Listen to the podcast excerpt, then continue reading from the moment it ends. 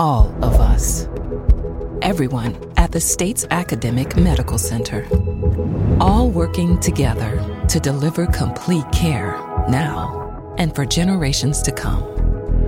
All over the state, including hospital and clinic locations from the Delta to the Gulf Coast. All for one reason you, the University of Mississippi Medical Center. All for your health. This is an MPB Think Radio podcast.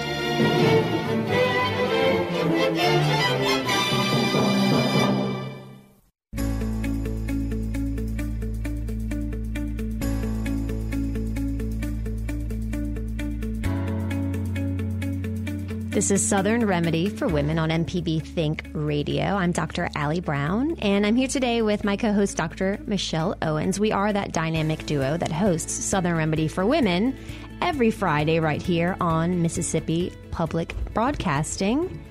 And it's so great to be in the studio today. We are talking about hysterectomies or any sort of general women's health question you might have, feel free to call us with questions and comments at 1 877 MPB Ring. That's 1 877 672 7464. And as I said in the intro, Dr. Owens, hysterectomy, because I was doing my research, is the second most common surgery that women have in the United States, about 500,000 women will have a hysterectomy this year. You know what the most common is? I do because I researched it. It's related to, it's also Jay, related do you know? to the uterus. Most common. The most common surgery women have? Don't say hysterectomy. Uh, no, you put me on the spot right there. It's there. a C-section. It's a cesarean C-section. section. thinking about that. Doom. I'm See surprised. there? I'm surprised.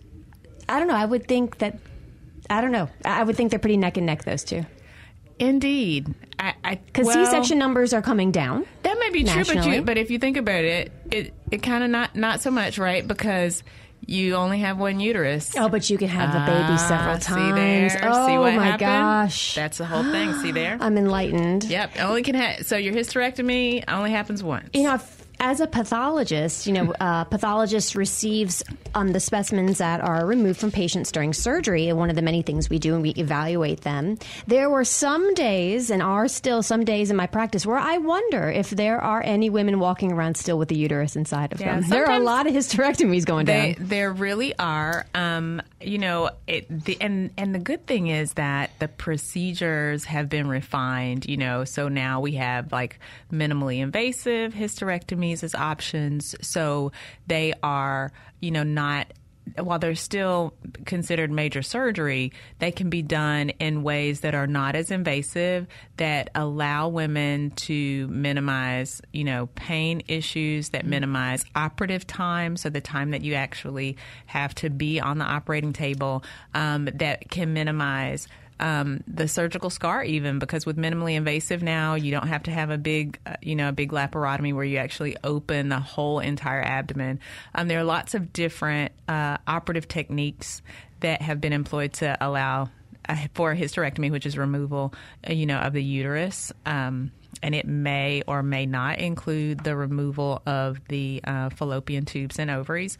But um, lots of newer techniques that have been uh, better developed over over the years that have given women an opportunity to who, for whom that procedure is needed um, can do so in a way that is a lot less uh, morbid and less difficult um, compared to what it used to be. It's a big surgery, and It's it still a big involves surgery a considerable amount of recovery. It's Indeed. not just like having a little nip or like a tuck, teeth, right? Not like That's getting right. your teeth clean. That's right. It's a little bit more than that for sure. Um, but again, we're seeing um, those the the recovery period um, and you know a lot of the other um, more um, negative or um, the unfavorable um, issues being minimized now because of the um, some of the different surgical approaches that can kind of minimize the recovery time and, and other issues related to hysterectomy. So, can we go to in a little more detail those different options for surgery? I know that not all women are candidates for the less um,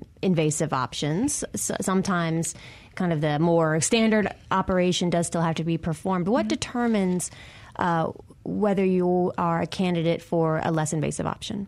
Well, so so I guess what we'll start off with is you know what exactly those less invasive options are. So um, the standard. Um, hysterectomy would be, as I mentioned, through a laparotomy, which is basically opening the abdomen, so an abdominal incision, which can be um, up and down from your belly button, or it can be what people call the bikini cut, or through a Pfannenstiel incision or transverse incision.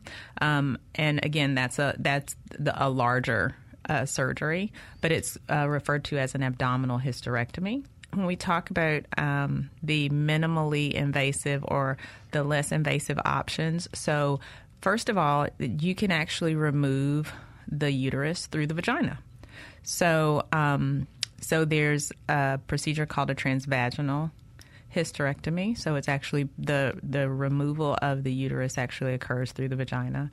Um, you can have a laparoscopically assisted vaginal hysterectomy. So some of that, some of the procedure is actually performed using a camera that's inserted into the abdominal cavity, and the um, and operating instruments are inserted into abdomen into the abdomen from small ports so when people think about doing it minimally invasive or a laparoscopic procedure, we can uh, utilize the operative. Um, the operative instruments from above laparoscopically and then still take the, the bulk of the specimen out through the vagina. Kind of what people think about when they have like their gallbladder out or something. They use yeah, but similar... it didn't come out through the vagina.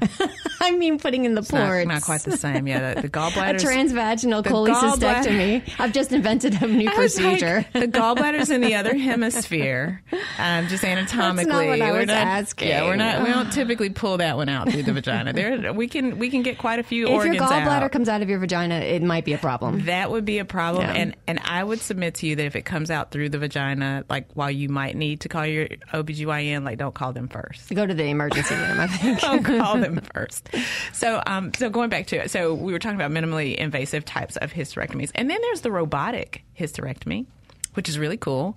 Um, yeah, so Allie's doing the robot dance. Um, Can't not yeah, when you- that's so I like have to when you say robotic. it's so like 1980s, but um, so, so am not not the actual robot, and it's not performed by like robots like right, there's still a human like intervention. R2D2 Don't be is not- afraid. yes, because it sounds a R2D2 is little weird, right? Yeah. yeah, but um, so there's like a docking station, and you so it's where laparoscopic instruments and tools are being used, but they are controlled remotely from the actual patient's body, so they're being remote, controlled by the surgeon in a separate control panel area that can actually uh, perform the surgical procedure. So the robot part is the robotic arms that are used to actually perform the surgery. It's really cool if you had a, a chance to watch it or if you have a chance to like look up some videos on YouTube of, of robotic surgery.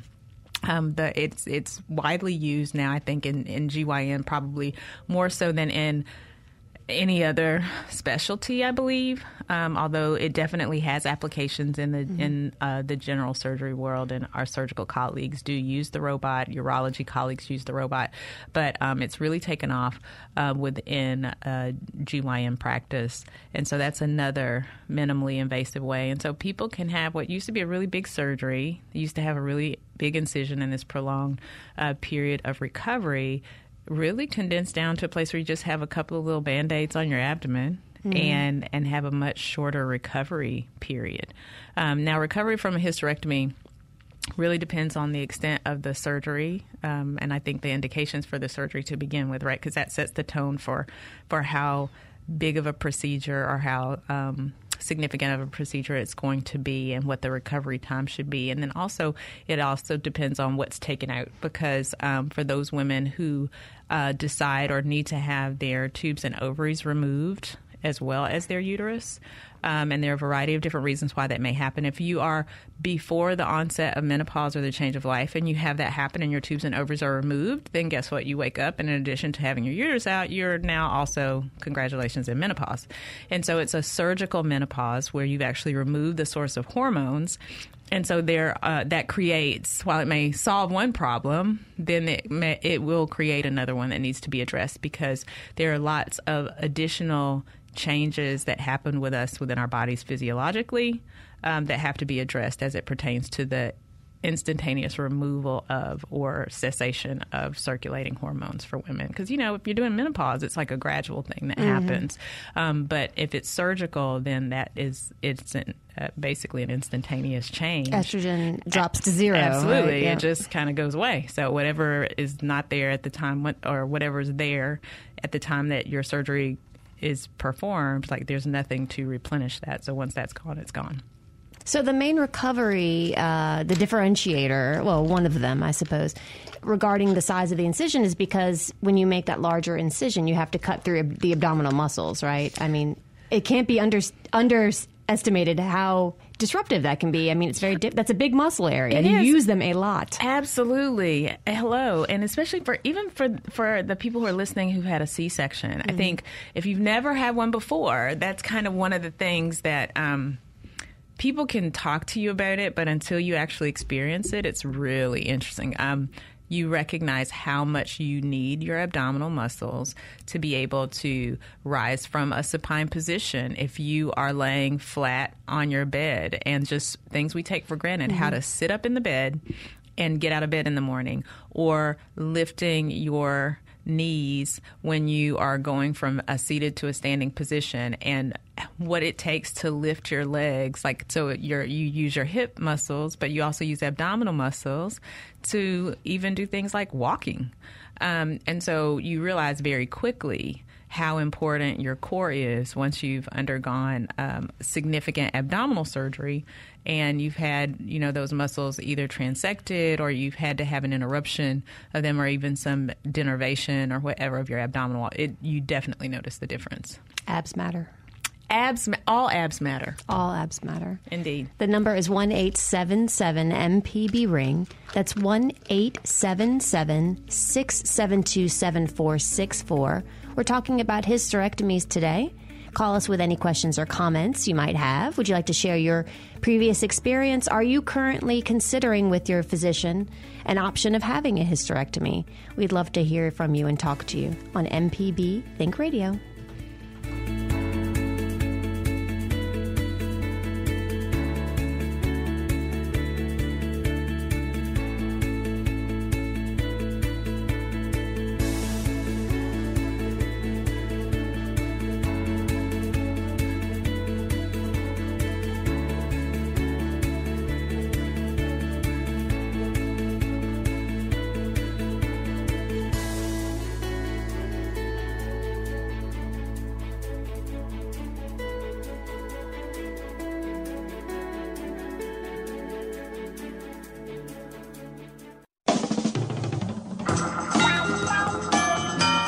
This is an MPB Think Radio podcast.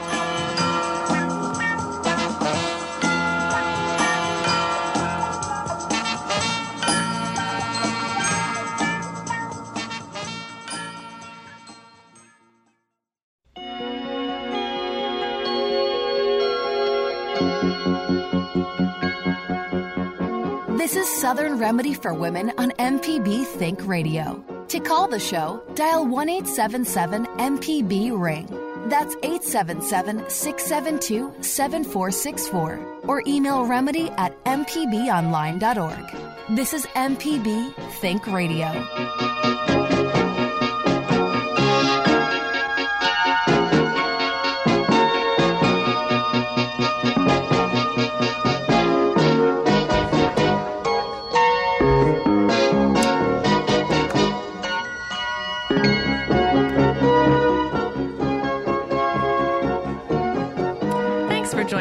You are listening to Southern Remedy for Women, where we address issues of health and wellness from a woman's perspective. And today we are talking about hysterectomy. Um, what is a hysterectomy? Who gets a hysterectomy? What types of hysterectomies? Different things that you can expect. If if you or someone you know has had a hysterectomy or is contemplating a hysterectomy, please give us a call. That number is one eight seven seven MPB ring, and our call screener is here taking your calls, and we will be happy to answer any questions or hear your comments. If you have a special experience that you'd like to share, our ears are open and we would love to hear from you. And seeing that, we have two calls on the line, so we are going to go to Annie, who's calling us from Booneville. Good morning, Annie. Good morning. What's your Um, question? I, well, I've had a hysterectomy, and uh, I've got this uh, rectal seal and some other things uh, that's dropped, and so he said that hysterectomy, you know, and having children is what caused this. And uh, I'm on Eliquis, and I was, and I'm having to use a pessary, so I wonder how serious the surgery would be and what I could expect to go through.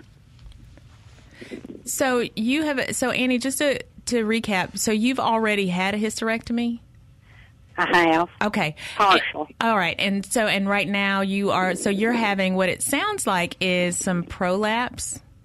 Uh-huh. Is that what the term that they've used? Yeah. So you know that's one of the and and it's good that you thank you for your call um, because sometimes when women have uh, a hysterectomy, one of the things that um, we always do is make sure that because the supports for the uterus um, provide support to the pelvis as well and also support other structures like the vagina bladder etc so we have to make sure that um, we do suspensory procedures or we actually try to keep those parts in their normal position even though the uterus is gone. And what what can sometimes happen is as time goes on so with gravity comes everything else that's that's there. So things tend to go in the direction of gravity and you can have that descent or prolapse and so you mentioned that you have a pessary which does provide some support that's actually that's uh, placed inside the vagina to to provide some of that support um, it is considered a non-invasive option to keep you from having surgery um, and the type of surgery that would be recommended depends on several things. First is, you know, how how healthy are you overall? Um, because the type of surgery is going to be influenced by your overall health. The thing that's going to be safest for you is going to depend on how healthy you are. The next thing is um, what specifically have been identified as the things that are falling, like where the prolapse is most pronounced, because that's going to dictate which procedures are going to be the best for you.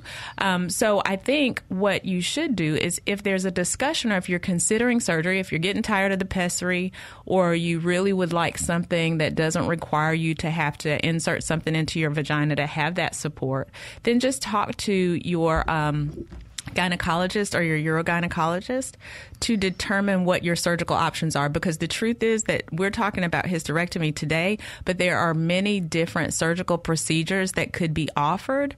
And so they really need to lay out the menu if you will for you. And that way you can decide along with your surgeon which is going to be the best option and which is going to best achieve the goal that you want Okay. Well, I, I'm I'm 77 years old, and I didn't know if I'd always be able to, uh, you know, insert the pessary. Uh, I didn't know what. I mean, it's no problem with me using it, and uh, it really helps, you know. Yeah, absolutely. Um, and here's the thing, Annie. Sometimes there are, I mean, there are instances even where um, I have had patients who have been um, who've utilized pessaries, and they didn't. They either didn't feel comfortable placing them themselves, um, or could not place them. And so all they did was make a trip to me and I placed it for them. So I think that's really, it's great if you have the ability to care for it and provide that care yourself. But for many women, that is a, that can be more of a challenge, um, especially for those women who are, are not their own primary caregiver and may not feel comfortable having other people do that. It is perfectly acceptable for you to just schedule an appointment with your doctor and have your doctor place it. Okay. Well, you helped very much. Thank you. Great. Thanks so much. Have a great weekend. Staying on the phone lines, we're going to go to John, who's calling us from Jackson. Good morning, John. Good morning. What's your question? Uh, my question is I've got a 68 year old sweetheart. And last week she shared something with me. It was kind of surprising, but I'm glad she did. Uh, she said for about three or four months she's had some vaginal discomfort, uh, itching, and a little light bleed, external bleeding. And uh, she did not. She's always tried some home remedies that she got, you know, from Facebook or somewhere. But I told her she needs to go see a gynecologist before it gets any worse, and I just wanted your input. So, so John, you are you are absolutely right, and your sweetheart is very lucky to have you. Um, we, so, and you can tell her I said that. Um, so, absolutely, um, it's something, and and there are some, you know, mild uh, vaginitis or infections that people have home remedies for that they try, um, and if if they've worked in the past, that's fine. But I will tell you that anytime that there's been there's bleeding, um, I think if you are postmenopausal and you're having bleeding from your vagina, you do need to have somebody take a look at it. Um, based on what you're telling me, it does not sound like something that's really. Um, overly serious and very well may be a, a, quick and easy fix. However, I would say that that's something that you definitely need to have um, evaluated by a by a trained professional. I don't know how many trained professionals are hanging out on Facebook giving giving great sound advice. Not to say that it doesn't exist, but I would just say that I would definitely have somebody have her go in, have somebody actually evaluate her, um, and and give her something that could possibly it might be a really easy fix and be quick to um, knock that out, so that she has she can start worrying about other things. Absolutely. Well, she has tried uh, several home remedies uh, they have not worked, and that's when I said, sweetheart, you need to go see a gynecologist or another professional and you don't want the situation to get any worse. Absolutely, and there's no reason to suffer even as it currently is. So the gynecologist, yeah. no doubt, can uh, remedy the situation uh, probably rather quickly and get her some relief. Yeah, and if they and if they those home remedies, if they're if they're not working, don't keep trying them. Go to you know go go to give give the doctor a try. Give the doctor a try. Thank you very much, uh, and y'all have a great weekend. Appreciate your input. You too. Thanks so much, John. Staying on the phone lines, we're going to go to Donna, who's calling us from Hattiesburg. Good morning, Donna. Hi, how are you? Doing great. How are you? I'm pretty good. Um, I have a question. I am uh, postmenopausal. Um, I've had in the past um, I've had a couple of instances of uh, vaginal bleeding and seen my doctor and um, gone through a couple procedures and everything was okay. But I had a recent one and I went to the doctor and I had a um, an ultrasound, vaginal ultrasound, and um, and they found a growth on my ovary, and they did a CA 125 and um, it's within the normal range. But I have a lot of risk factors for cancer, and I'm just wondering if I should talk to the doctor about having a hysterectomy, having everything removed. Um, I'm guessing they're thinking it's a cyst. Um, I don't know. I, I'm just a little bit concerned since I read up about the risk factors. Yeah, and, um, I mean, definitely, you know, it causes, it provokes a tremendous amount of anxiety when a woman hears that she has uh, a lesion, whether they think it's benign or not, you know, on the ovary, because we know how serious ovarian cancer is. So, Dr. Owens, what are the general, um, um, what is the conventional wisdom on prophylactic uh, removal of hysterectomy and, and ovaries and all that? Yeah, so so I think uh, first of all, Donna, great question, um, and I also want to bring something else to, to light just as soon as we finish this issue, Allie. So.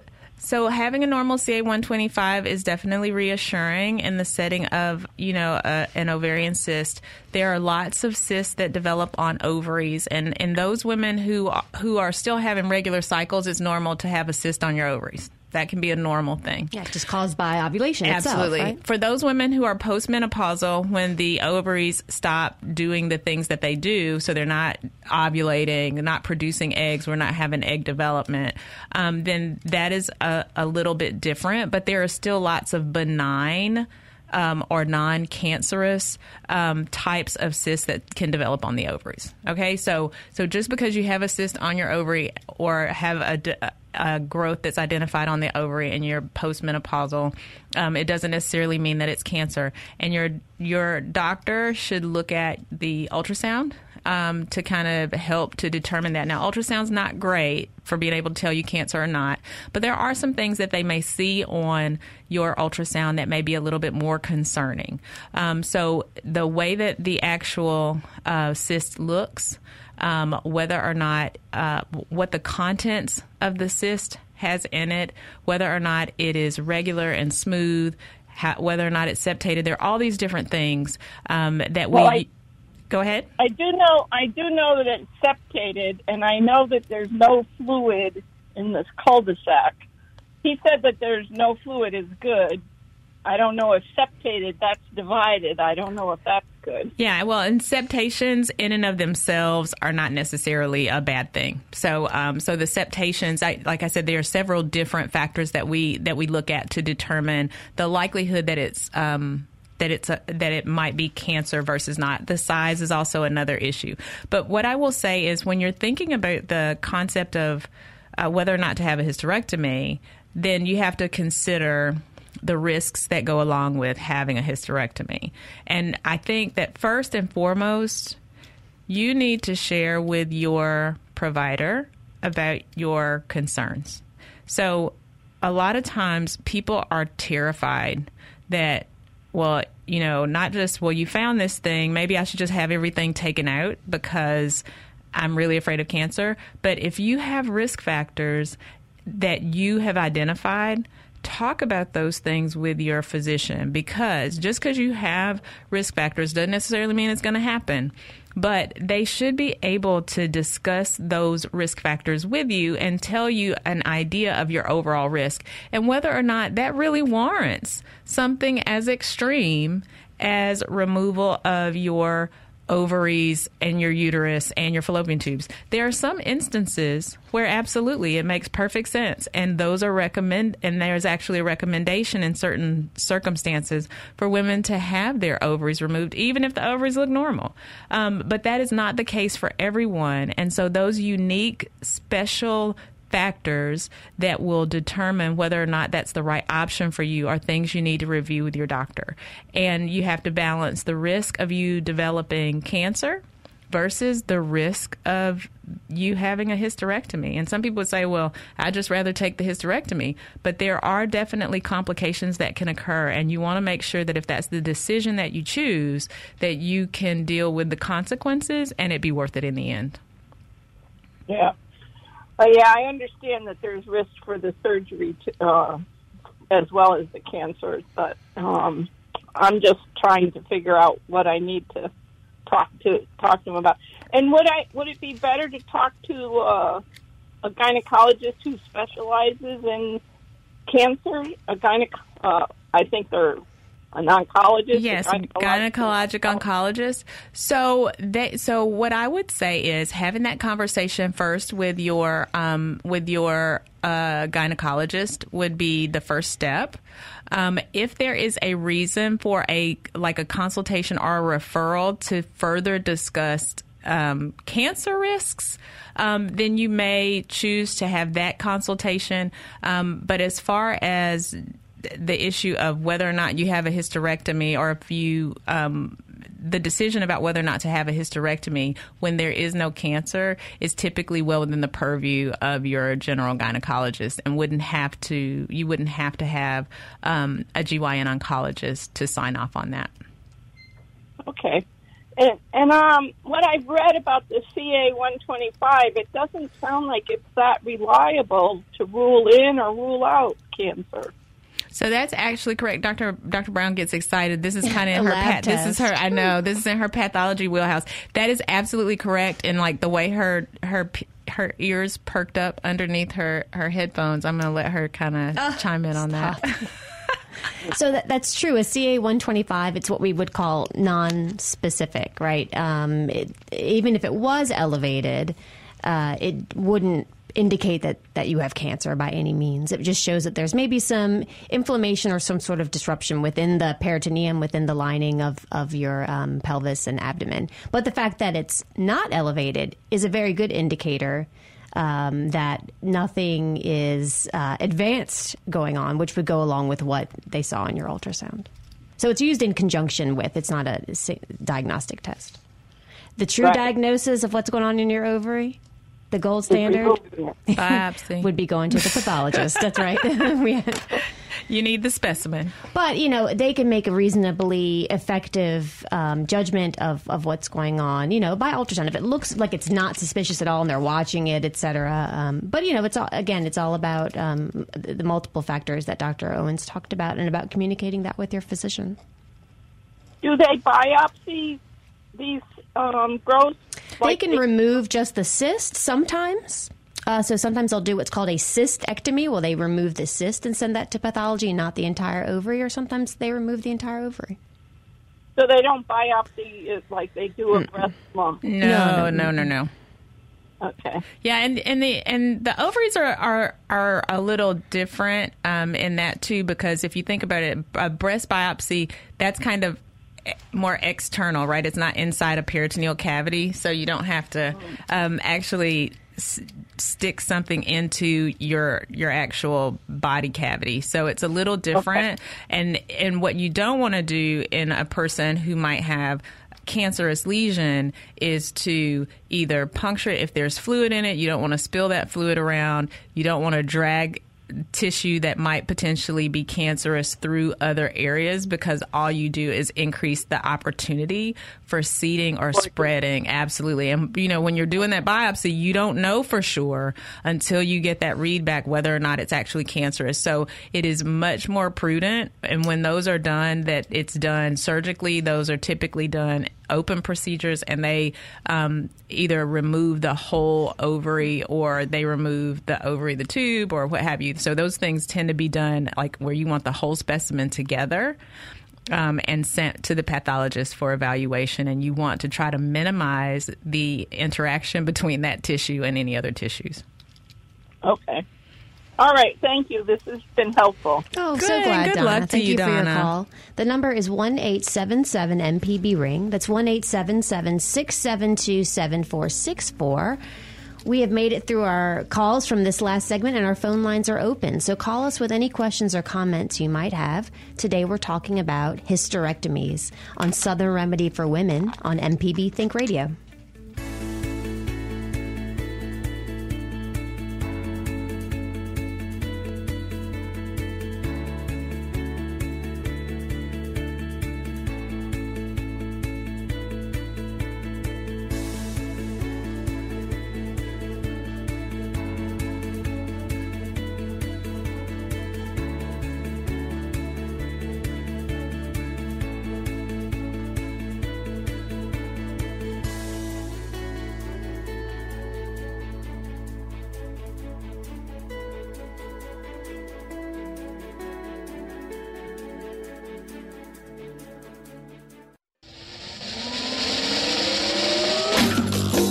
This is an MPB Think Radio podcast.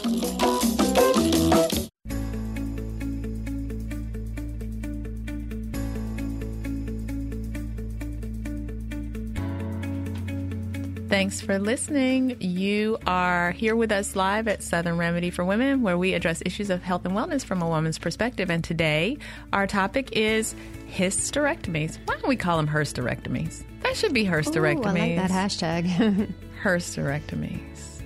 Yeah. because it goes back to you Go ahead and trademark it. good I- I'm old doing that.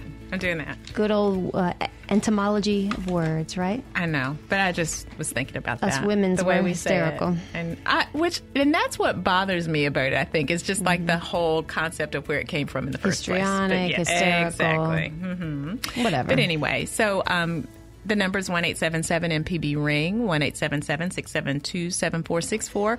Our phone lines are open. If you or someone you know or love is contemplating hysterectomy, has had a hysterectomy, or would just like to share your questions or concerns about hysterectomy, please give us a call. We are here and anxiously awaiting to hear from you.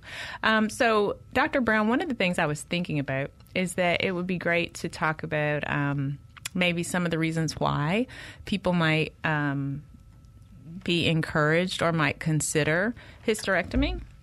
Um, but- so what what are the, the medical indications or the indications for um, hysterectomy? Yeah, Um, because for it being the same organ to remove, there are multiple reasons why someone might want to have it removed. You know, in general, if you think about like an appendectomy or a cholecystectomy, you know, getting a gallbladder out of your appendix, most reasons are fairly standard. It's kind of the same. Take your appendix out. Why? Because they think I have appendicitis. right, but that's not the happens to my appendix. case in hysterectomy. This is true. There are lots of different reasons um, why uh, the discussion may be initiated in you know between a patient and her provider about um, hysterectomy. And you hear a lot of women, I, I feel, as we heard with our caller Donna, or, you know, we've had friends, and I'm sure you've had plenty of patients where the patient actually initiates the discussion because it's something that they are interested in or would like to know more about. And, you know, perhaps that's not so true of many other surgical procedures that aren't cosmetic, for example. Right. But but I think and the other thing is though, um, which is one of the things that that I have appreciated in my time as as a, a woman's health provider is this concept of, you know, when things don't go right down there and you're you know like from a woman's perspective haha Like see what i did there? See what i did mm-hmm, there? Saw it. but when things don't when when you're having gyn problems like they really can upset your quality of life Absolutely. in a huge Very way nagging type of thing, right? and just yeah and it's that annoying kind of persistent thing so whether it's whether it's pain whether it is related to issues of incontinence whether it is prolapse where as we mentioned where things just kind of start going in the direction of gravity and and start protruding or or sagging in places that they aren't supposed to um, or when you lose that support or have weakening of your pelvic floor muscles um, you know if it's bleeding um, or or pain. I mean, any number of different GYN complaints. I mean, heck, even for there are people who have issues with you know consistent vaginal discharge, and they are constantly struggling to get rid of the discharge once and for all. And while that may not be a reason to have a hysterectomy, it's just recognizing that when you're talking about female pelvic medicine and their and all of the things therein that that stuff can it really makes a difference. And it can influence how you feel about yourself as as a as a woman how you feel like whether it's your your sexual confidence or whether if you have painful intercourse, just like taking away that part of uh, what is otherwise a healthy relationship, it just can impact you on so many different levels. And so, yeah, there are lots of different reasons, and I can see how, and have heard many patients say, "Just take it all out." Like I'm, it is. I'm done, thi- right. This stuff has been nothing but trouble for me for this long. Or if this is how it's going to be going forward, then I just want you to take it all out. Like I hear that so often. Mm-hmm. I mean, I've heard that from women who are pregnant. Hey, when I have this baby, can you just Yeah, just do young a whole women, clean older out? women, yeah, a lot of out. people have issues, because yeah. people I, it really is frustrating and a big issue for a lot of women and there's so many different types of complaints and problems that can ultimately like all of it kind of ends up focusing on different aspects of the female reproductive tract Absolutely. We have a caller. Lily is calling us from Jackson. Hey, Lily. Hi. Hey, what's your question? Okay. Um, I've been pushed in the direction of uh, getting advice to have a hysterectomy done, and I'm kind of confused because I don't know whether to have that done or not. But I've had issues where I've had my left ovary has been removed. Um, I've had my uh, uterine ablation. I had that done. Um, but um, I wanted to ask um, have you guys heard of anything called referred pain? 'Cause I keep having severe right side pain, and I've had a vaginal ultrasound and CT scans, and it shows, you know, my uterus enlarged, and um, they said the cyst was on the right ovary now, but it's gone, and I'm just kind of confused because I don't know. It, it's not the pain that I had with the left ovary that I had removed, but it's pain on the upper right side, and I've had everything else, you know, liver, kidneys, and all that checked out too. But they keep going back to the OB doctor, so I'm kind of in a don't know what to do. Yeah, and I'm uh, about sorry. because I don't know the risk. You know. Yeah, absolutely. And as we mentioned before, you know, it's not a small surgery. It's something to be taken very seriously. Just referred pain in general. Uh, yeah, we've certainly heard of that. That's, uh, you know, you, the way that nerves work on your skin is that it's very specific. Like if I touch my arm, you know, my forearm near my hand, I'm going to feel it there. But inside of our bodies, it's not quite as clear.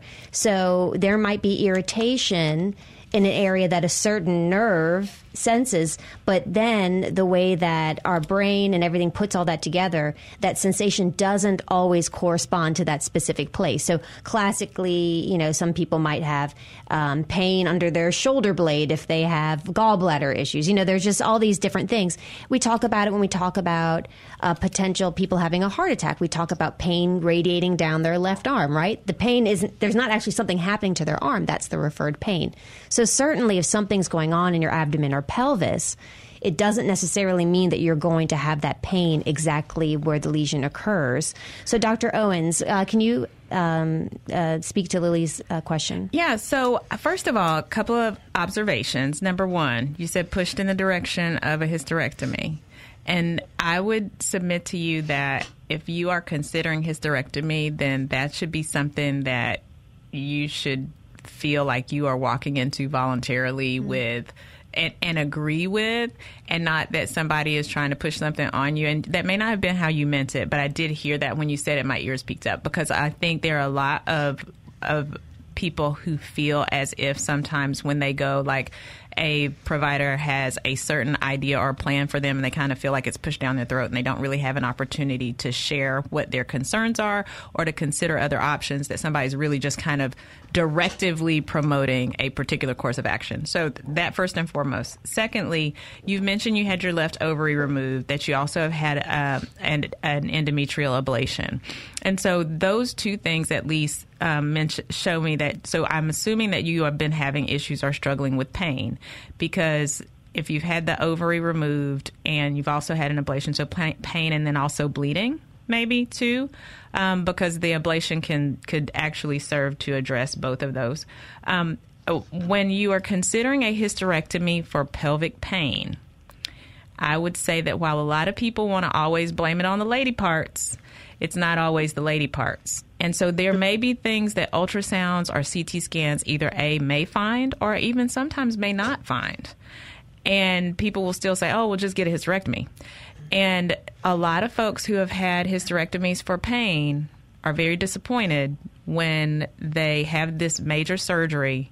They feel a little bit better for a while and then that pain comes back. So, any person who's undergoing a hysterectomy or any surgical procedure just for pelvic pain alone, I would uh, I would adamantly suggest that you make sure that you've been evaluated for all the other things that happen to be down there in your pelvis. So ha- make sure that they have sent you so that you could be evaluated by a gastroenterologist. Um, make sure that there's nothing that they are finding as it pertains to your abdominal wall or anything else. Like, it, even though the the lady parts are there, a lot of times people want to just say, "Well, that though that because they're there, then that's the it's problem." a woman problem, exactly. And once those are gone, it'll be fine. And there are lots of people who actually have had pelvic pain or struggle from pelvic pain, and if their pelvic pain is not appropriately worked up and evaluated, then you could end up with a hysterectomy and still have that same pain. And that's not something that I want for you or for any other woman. And I just recognize that that is something that a lot of people have to deal with. So just make sure as you are considering it, there are lots of other things that could still be causing it, even with an endometrial ablation. If you have adenomyosis, which is where you have glands that are in the uterus that actually migrate through the wall of the uterus and that can create pain, endometriosis, all of the eosises can create problems um, for women women. But if it's endometriosis, then the definitive treatment for endometriosis actually really is removal of the uterus, the tubes and ovaries, and any endometrial implants. And if that is done, that's really considered definitive therapy for endometriosis. So I think getting to the heart of what the cause of the pain is is going to be your best bet at determining whether or not a hysterectomy is really going to lead you in the pathway of resolution. Okay. Well, that sounds. I've got uh, yes a lot of more understanding than what I've had before the call because uh, the uterine ablation thing makes sense now because I've been not bleeding where I could see it, but when I do a urine culture, they'll be like, "Well, you're bleeding," and you know, and I I'm like, I don't know where this coming from, but okay, now I understand, and I'll I'll um, definitely get you know keep checking more things out. Yeah, absolutely. And it, and if you and the other thing is to have somebody if you have blood in your urine, you need to mm-hmm. it sometimes it may be that you need a urologist to evaluate that. Um, because there could be something, or sometimes a gynecologist or a urogynecologist could um, take a look inside your bladder too, just to make sure that there's not something else there that might be also contributing to it. Um, like- certainly that pelvic pain can be caused by a chronic irritation of the bladder. And there are non-surgical options for pelvic pain. There's per- pelvic pain um, physical therapy, and so there are definitely some things that could be considered that might help to give you relief or make things better without having to take the leap of surgery until you feel like you've kind of exhausted some of the other options. Okay. Well, thank you, ladies, and I'll say this, and I'll get off. Um, I have that's what confused me because I was like, I don't want a hysterectomy, you know, so bad, but I'm not hurting in the area down below. It's just side pain, you know. So that's why I don't, I don't know exactly where it's coming from, but I would definitely exhaust my options before I leap into what I've been, you know, been pushed into doing. So. Yeah, and think about So your much- kidneys too, because your kidneys can do that, and they can also lead to a little blood in your urine that could also Mhm. be side pain. So, like I said, there's lots of stuff that's down there in the neighborhood. A lot of times people just want to stop at the GYN address, but they don't ever look at the neighbors' houses, and sometimes the neighbors are the ones who are the problems. Yeah. Well, thank you, ladies. I appreciate that information. Thanks for your call, Lily. Have a good day. Best of luck to you. Thanks, Lily, for your call.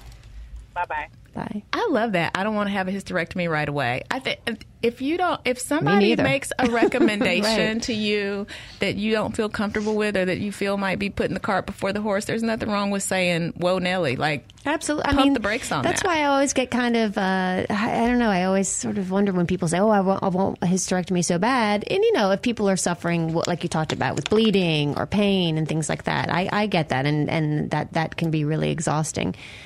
But any surgery is surgery. And, you know, I tend to want nobody in my belly. Like, leave my. after birthing her far in children, life- nobody in the belly. I, no one got in my belly. Yeah, right. Only the children. It's a one way street. But like, you know, adhesions. You know, there are all sorts of things, unintended consequences that can potentially happen. Um, so I enjoy. I'm, I'm glad that Lily is. Um, looking into other options to pursue but that, that being said hysterectomy is a you know sometimes a very necessary and very positive thing in fact frequently 500,000 a year Well, um, well I didn't say that all of those are needed, but I'm just going. Right. Owens is not going to get on that soapbox because you got three minutes it. left in the broadcast. That's right. So we'll or save maybe that that- one for that's when you should say it. Just like leave. They're like, Um, oh yeah, and they're not needed. Bye. No, but seriously, um, so just real quickly, so that people know some of the reasons why women get, um, why these five hundred thousand women every year um, get hysterectomies. We've and and some of our great callers have already kind of touched Mhm. on some of them. Yep. So one is for prolapse. So if if things are starting to not be supported and not staying in their proper place, then sometimes taking it out is the best is the best path forward. Um, for uterine fibroids is another one that's really common. So uterine fibroids that, that are benign tumors. I hate saying the word tumor because people always think cancer, Yeah. but benign growths are tumors of. Um, of the uterus. Um, another reason is for abnormal bleeding. Um, and so that encompasses that abnormal bleeding that can be attributable to cancer, because of course, if you have uterine cancer, et cetera, of course, those people will get, um, if they can, if they're candidates, they could get uh, hysterectomies, or they find out sometimes that they have cancer Mhm. based on a hysterectomy specimen. So, um, so that, and then um, let's see, prolapse, fibroids, abnormal bleeding, oh, and pain, Mhm. which we kind of touched on just with our last call with Lily. So um, those are kind of the top reasons why people have them. And when I say pain, it's primarily, as we mentioned, um, endometriosis is kind of the culprit where there actually can be resolution. Um, or definitive treatment for the endometriosis by a total abdominal hyster- or a total hysterectomy, which is removal of the uterus, the tubes, and ovaries, and any implants. Yeah, it's so amazing how uh, women can have such a diverse array of experience with uh, their menstrual cycles, with menopause, with their uterus in general. all you these know, men, all these men Right. words, men words, and hysterectomy. Why? Why is it called that stuff? Then? I know. Maybe because men named it. I don't know.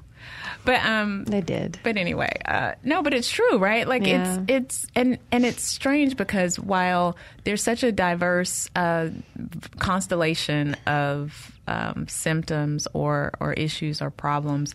I think whenever you hear somebody tell a story about one of their GYN complaints, Mhm. you can instantly think about three or four of your girlfriends or other people that you know who've had the exact same problem um, or a very similar circumstance. And so I think um, we're we're just awesome. Women are just awesome. That's right. Oh, we sure are. thing. We're great. With That's that comes the trade off of being able to have babies, which is awesome. Yeah, you know, and and just to know that there's not really. I mean, that there's still there's still time when when your uterus, um, even if people aren't living in it regularly, like there's still there's still utilization for it. It still serves a purpose. Um, it doesn't automatically. Uh, it's not all over once you've finished your child rearing. Um, Or if you've nev- decided never to do it. yeah. absolutely, absolutely. You gonna take us out? Well, hopefully not terminally. Oh gosh, such a pathologist. Oh. Well, it's been so great talking today uh, about hysterectomies. Southern Remedy was produced and engineered by Jay White. Our call screener today was Liz Gill. Join us next week for Southern Remedy for Women on MPB Think Radio. NPR's Here and Now is next on MPB Think Radio. Y'all be safe. Be kind.